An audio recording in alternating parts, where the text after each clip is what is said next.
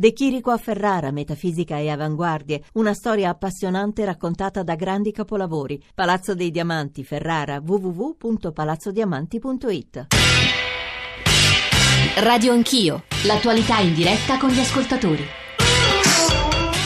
9.35, 10 giorni per definire un nuovo accordo che dovrebbe vincolare poi il 195 mi pare siano i paesi presenti alla conferenza di Parigi, tutti a impegni molto più seri e impegnativi appunto eh, per limitare le emissioni di CO2, ma in realtà per cercare insomma di inquinare meno e soprattutto di evitare quel cambiamento climatico che ha conseguenze gigantesche anche sui migranti eh, climatici e sui cambiamenti che tutti noi credo viviamo eh, quotidianamente. 335 699 2949 per i vostri sms, per i vostri eh, whatsapp e poi radio anch'io chiocciorai.it per i messaggi di posta elettronica. C'è Carlo Carraro collegato eh, con noi a telefono e qui in studio Luca Jacoboni di Greenpeace, ci sono WhatsApp audio che ci stanno attendendo, ci sono ascoltatori che ve ne cito alcuni, perché c'è un paio di domande iniziali che vorrei rivolgere seccamente se ci riesce come risposte a Jacoboni. Forse uno dei motivi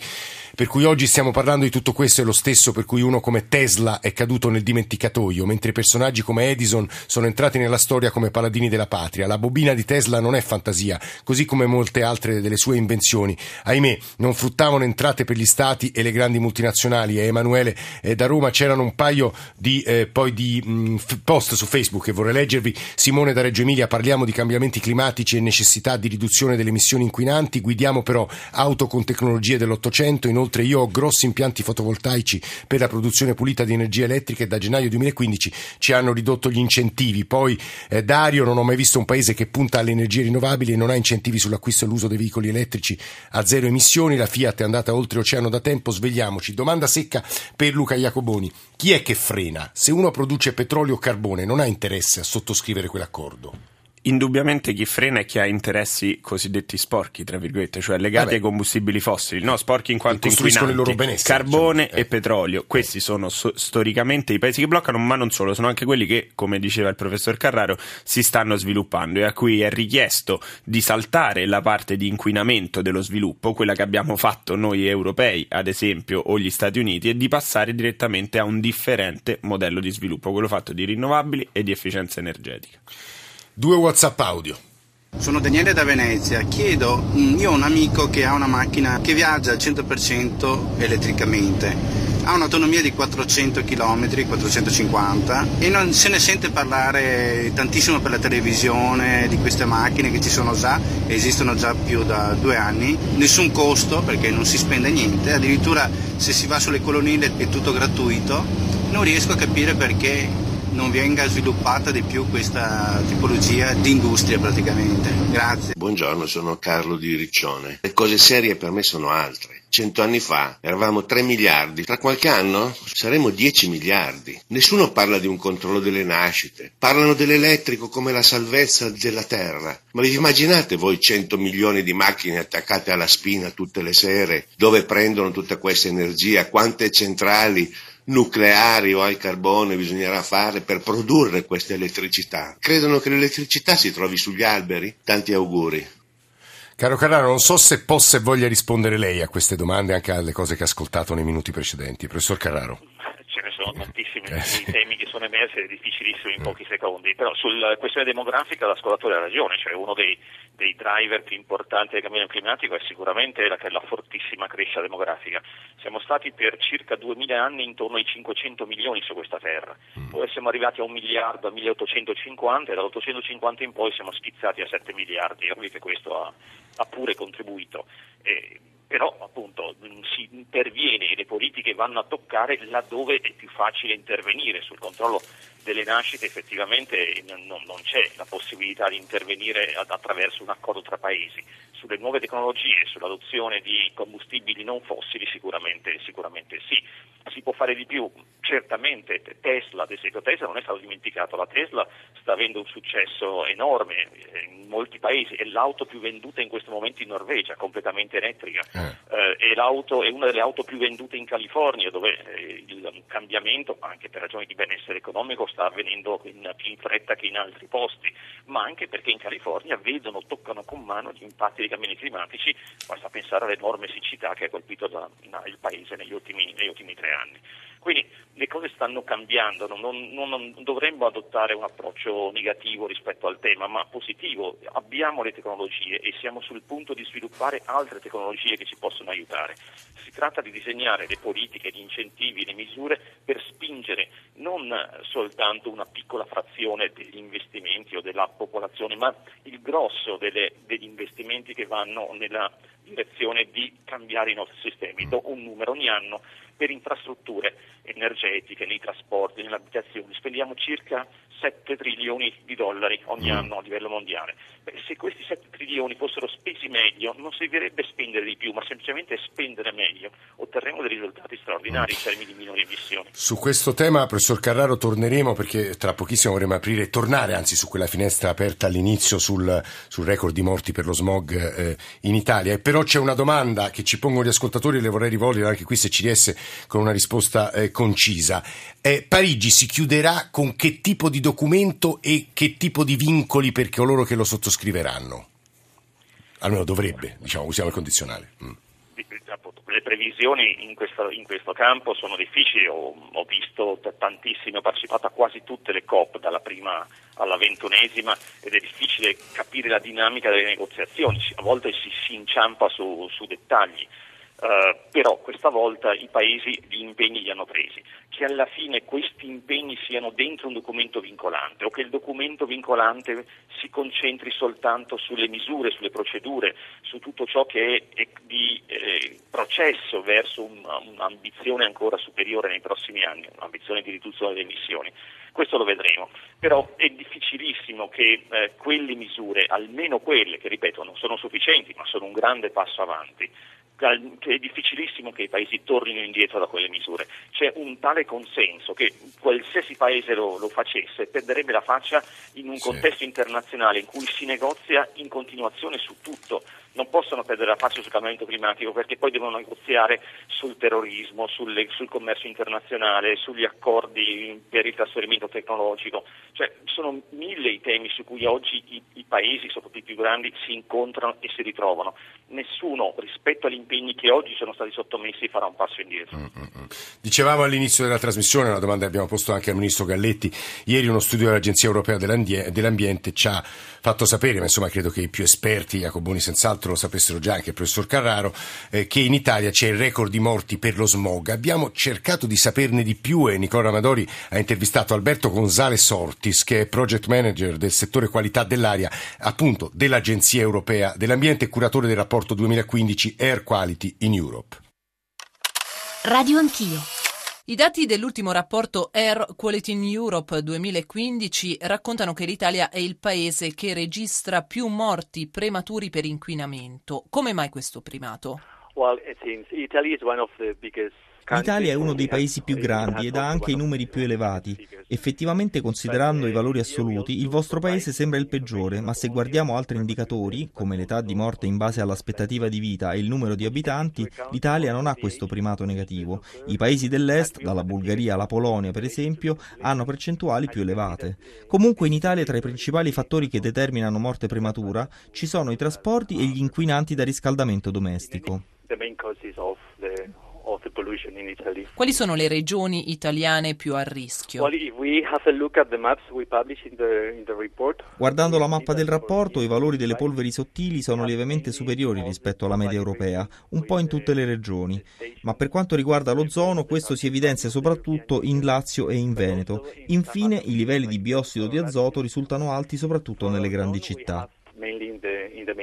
Ci sono a suo avviso delle responsabilità politiche? Uh, Abbiamo messo in atto tutta una serie di misure a livello europeo, in particolare per quanto riguarda i veicoli, i carburanti e le emissioni industriali. Ci aspettiamo che gli Stati membri le mettano in pratica. Quali soluzioni potrebbero arrivare dalla conferenza sul clima di Parigi? Secondo me bisogna trovare soluzioni che agiscano contemporaneamente sugli effetti negativi sia del cambiamento climatico sia dell'inquinamento dell'aria. Non dobbiamo tenere separate le due questioni. Per esempio abbiamo visto in passato che promuovere veicoli diesel ha portato a un aumento considerevole di emissioni di biossido di azoto. La conferenza di Parigi dovrà portare risultati su entrambi i fronti. both climate change and air pollution can be addressed together. Era la voce di Alberto Gonzales Ortis, Luca Iacoboni lo diceva anche lei poco fa, uno studio che non si concentra sulla CO2 ma su altre sostanze immesse nell'aria, no? Giusto? Sì, sì, sì, su altri inquinanti. E la pianura padana in particolare è il luogo in cui appunto si registrano morti premature, nonostante l'altro dato, insomma, l'obiezione veniva posta da Nicola Amadori e in realtà il, il tasso di, di, mortalità degli italiani è tra i più, insomma, viviamo molto a lungo, ecco, questo è il punto. Eh. Sì, poi ci sarebbe da vedere come viviamo, ma il, il punto è proprio questo, questo modello di sviluppo porta comunque con sé dei problemi, fra cui ad esempio questo delle morti premature, quello dell'inquinamento, delle alluvioni che poi eh, le chiamiamo alluvioni ma sono effetti dei cambiamenti climatici, io vorrei far passare un, un semplice messaggio perché leggo eh, Parigi ultima chance. Eh.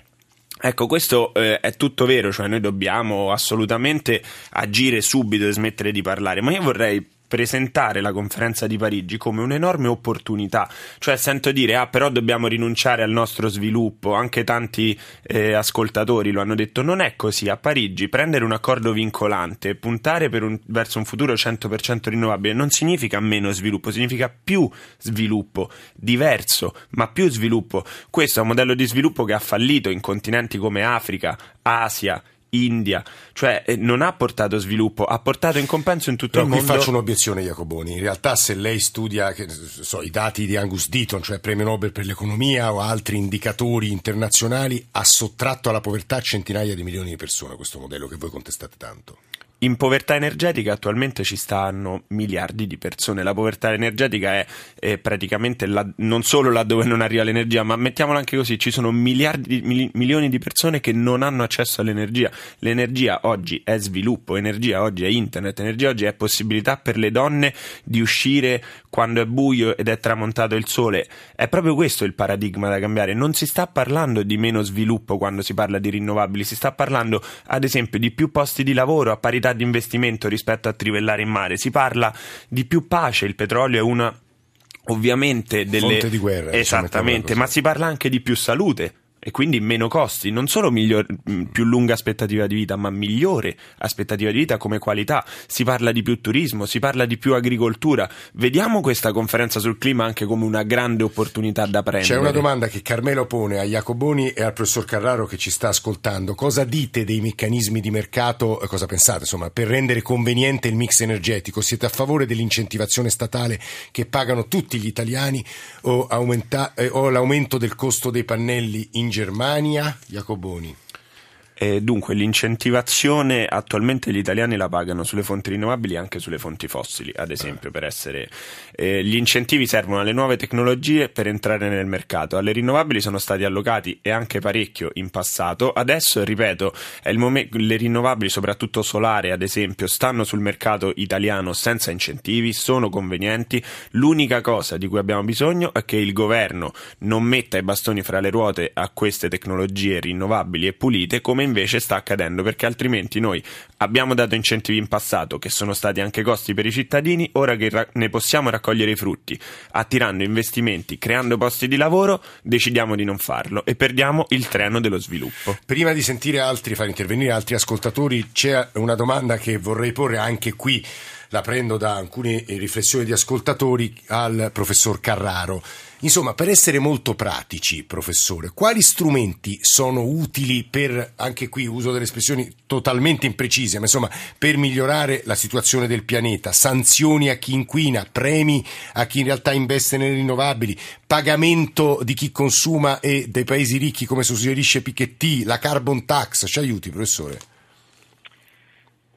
Prima uh, un piccolo commento sì. sulla questione dello sviluppo economico. Cioè, no, non c'è dubbio che il nostro sistema di sviluppo ha tratto dalla povertà miliardi di persone, quindi Dito e molti altri hanno ragione, studiano questi eh, fenomeni da anni e vedono che il, il benessere a livello mondiale è aumentato con questo modello di sviluppo Però non è sufficiente questa conclusione, nel senso che noi dobbiamo anche riconoscere che eh, per, per, quella strada abbiamo creato, risolto un problema, o parzialmente risolto un problema, perché effettivamente poi i poveri eh, al mondo, nel pianeta sono ancora tantissimi, i poveri energetici sono circa un miliardo, come veniva detto da Ecofoni sì. prima.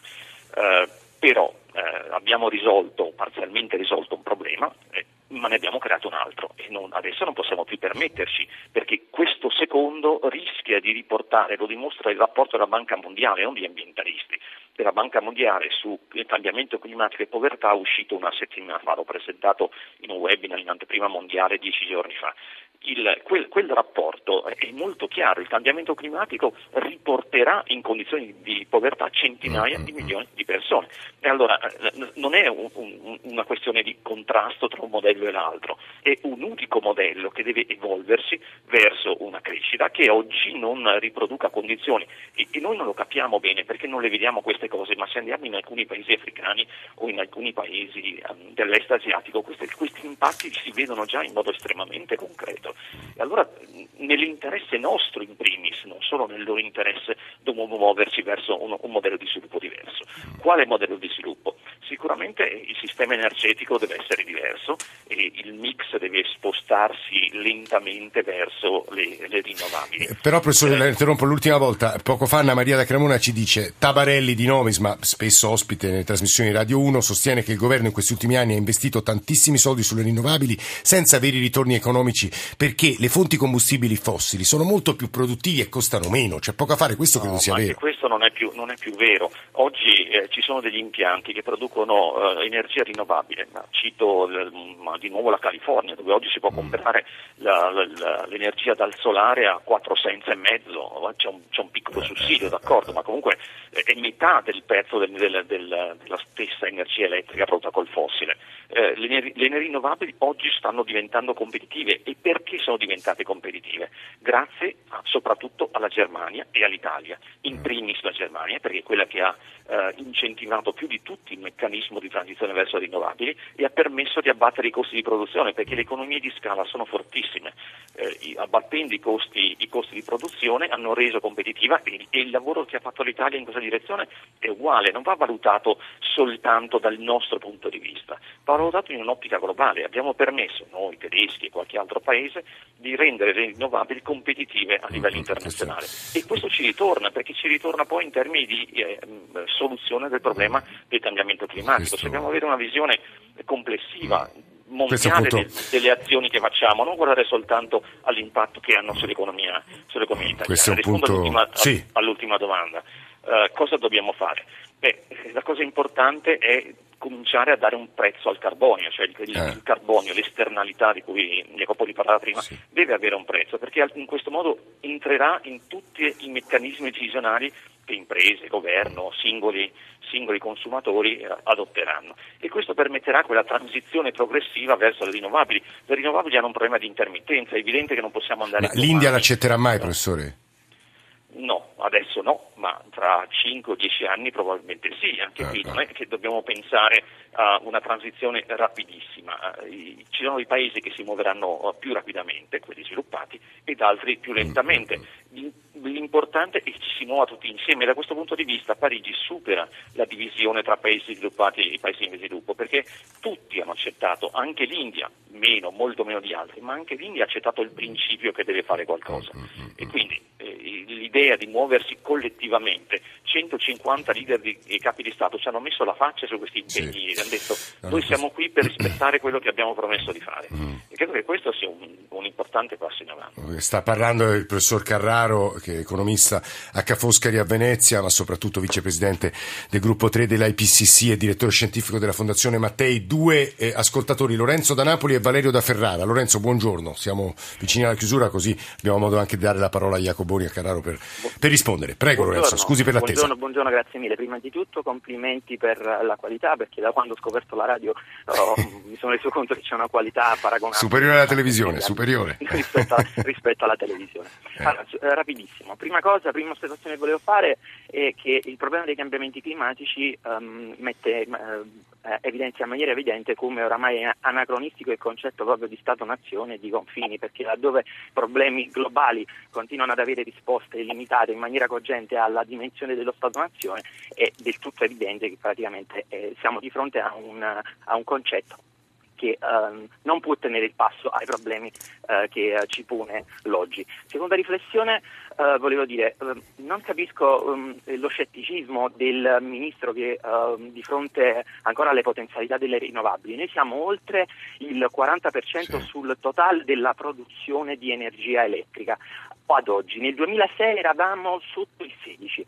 Eh, si tratta di risultati che praticamente erano pura utopia, cioè i detrattori delle rinnovabili appena meno di dieci anni fa dipingevano come eh, pura eh, utopia e ci propinavano addirittura soluzioni come il nucleare, cioè il nucleare che produce scorie che producono inquinamento e costi per milioni di anni e infatti eh, è, è, di, è, di questi, è, di, questi, mesi anche sì. la questione del deposito eh, nazionale delle scorie, cioè puntare su questo era pura follia. Inoltre un'altra cosa, il problema, ehm, eh, l'argomentazione secondo cui le, eh, il costo, le rinnovabili accrescerebbero il, la bolletta del, eh. degli italiani, è vero solo in parte. Eh, il peso nella componente A3 del, delle sovvenzioni alle rinnovabili non incide per più del 20%.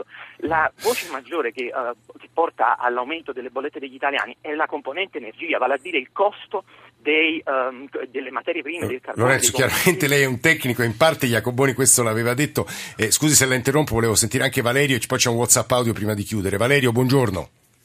Buongiorno. Se riesce rapidamente anche lei. Sì, sì, sì, rapidamente. Le volevo solamente in, informare che eh, lo Stato italiano ha concesso al, al, alle trivellazioni 1722 trivellazioni eh, in Emilia Romagna per cercare eh, il petrolio, che del petrolio non ne abbiamo bisogno perché inquina lo sappiamo tutti benissimo, mentre invece per il fotovoltaico, per le rinnovabili non si fa niente, cioè si parla di una cosa e poi se ne fa un'altra. Grazie. Buongiorno. A lei, WhatsApp audio. Quali sono i costi per produrre tutti gli elementi e tutte le strutture, le infrastrutture che servono per dare la cosiddetta energia pulita, ma si dice mai che la Cina, per esempio, non vuole ridurre le proprie emissioni perché serve il combustibile fossile per produrre gli elementi di silicio per eh, i pannelli fotovoltaici? Quali sono i costi per l'ambiente e per, poi dopo per gli smaltimenti di questi elementi, oppure degli elementi sia metallici che plastici che sono a corredo di questi per i campi fotovoltaici? Jacoboni, proviamo a rispondere, i temi sono complicatissimi, anche un minuto e mezzo, quindi diciamo, è notevole. Sì, la risposta a quest'ultimo WhatsApp è che, ad esempio, il riuso e il riciclaggio del materiale silicio in Italia è già previsto uh. dallo smaltimento dei pannelli. È chiaro che anche le energie rinnovabili, in quanto eh, produttrici di un'energia, hanno degli impatti, ma sono estremamente inferiori. Sono, ad esempio, questo del silicio. Ma lo vogliamo paragonare alle emissioni di una centrale a carbone o a quello che diceva prima eh, il radioascoltatore sulle trivellazioni a largo dell'Emilia Romagna? Insomma credo siamo veramente su due livelli differenti. Per chiudere, ehm, mi piacerebbe evidenziare che i cambiamenti climatici di cui parlava anche il professor Carraro vengono spesso eh, fatti vedere come orsi polari, iceberg, eh. paesi Beh, poveri. Ci sono dei bellissimi documentari vostri di Greenpeace, no? Ecco, sì, sì, per carità, noi abbiamo anche una campagna sull'Artico che è un po' il simbolo, mm. però non è solo quello cambiamento climatico. Dire che eh, in Italia non c'è, non lo vediamo ancora, cioè la percezione delle persone è che il cambiamento climatico sia lontano da qui, non è vero. Li chiamano disastri ambientali, alluvioni alluvioni, la siccità che c'è stata al nord, questi sono effetti dei cambiamenti climatici. Lo scioglimento dei ghiacciai non è solo in Artico, è anche sulle Alpi. Questo per far capire un attimino che a Parigi non si sta decidendo il futuro degli orsi polari o del clima come cosa vaga e astratta, si sta decidendo il nostro di futuro e il nostro di sviluppo. E su questo diciamo, potremmo dire moltissime, moltissime, cose anche perché gli esempi riguardano e l'Italia, come diceva Jacoboni, e alcuni casi internazionali. Il professor Carraro parlava della siccità in California che ha spinto, cioè c'è una correlazione strettissima anche fra innovazione tecnologica imposta dal cambia- dalle conseguenze del cambiamento climatico. Fermiamoci qui, grazie davvero a Luca Jacoboni che è venuto qua nei nostri studi, responsabile campagna energia e clima di Greenpeace Italia, è stato qui silente anche Felice Moramarco eh, dell'ufficio stampa stampa e il professor Carraro. Carlo Carraro che è stato con noi ha risposto e articolato molte delle riflessioni mh, a, a, commento anche di quello che voi ascoltatori ci avete scritto e se volete continuare a scriverci andate sul nostro sito, sul nostro profilo Facebook, insomma continuate la nostra conversazione. In console stamane c'erano Vittorio Bulgherini e Claudio Magnaterra e poi la redazione di Radio Anch'io, Alessandro Forlani, Nicola Amadori, Valeria Volatile, Alberto Agnello, Alessandro Bonicatti, Valentina Galli in regia, Cristian Manfredi, adesso la linea va al GR delle 10 e poi all'attitudine sole e alla radio ne parla. Vi ringraziamo molto per l'ascolto, ci risentiamo domani più o meno alle 8 e mezzo. Buona giornata a tutti.